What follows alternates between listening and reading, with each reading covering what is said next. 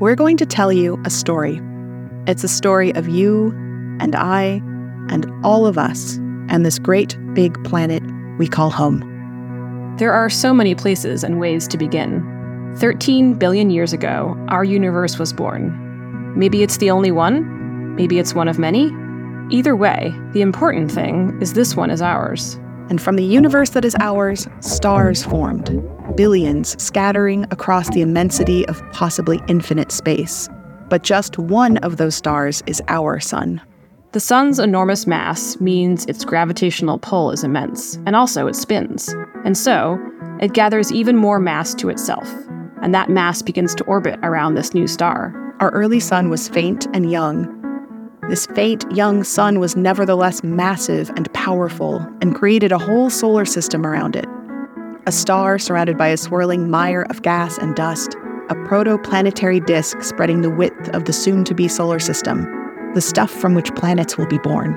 The dust and gases, tiny as they were, created their own gravitational attractions, and so they stuck together. Static charges helped too. Dust and gas smashed and stuck until we got chunks the size of soccer balls, chunks the size of Asian elephants, chunks the size of London red double decker buses. The chunks collided and collided again, and eventually formed baby planets, protoplanets that orbited our still faint, still young sun. The baby planets closest to the sun were rocky, heavy, and dense with iron and silica. The ones that formed further away from the sun were big, gaseous, light, and fluffy with hydrogen and helium. All these planetesimals collided, melting each other with the force of their impacts to reform as melanges of their original selves. Eventually, these planetesimals settled and stabilized into the eight we know so well today. Ours, the third from the sun, we call Earth. The cosmic dance that created our planet took place over four and a half billion years ago.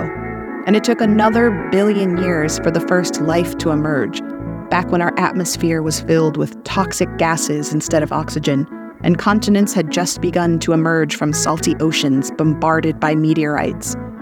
Where did that first life come from? And how did we go from space dust and tiny bacteria to blue whales and apple trees? The story of our planet is a journey through time so immense it can be hard to wrap your brain around it. It's a tale of fire and ice, from cataclysmic asteroid impacts and volcanic eruptions to the slow shift of continents and mountain uplift. Through five mass extinctions, our ecosystems have seen species come and go, from trilobites to T Rex. This is the story of our world. Let's, Let's make, make a planet. planet. We invite you to join us on our journey through Earth's incredible history on a new show coming in 2024 Jax and Phoebe Make a Planet. Find out more at makeaplanetpod.earth and watch this space.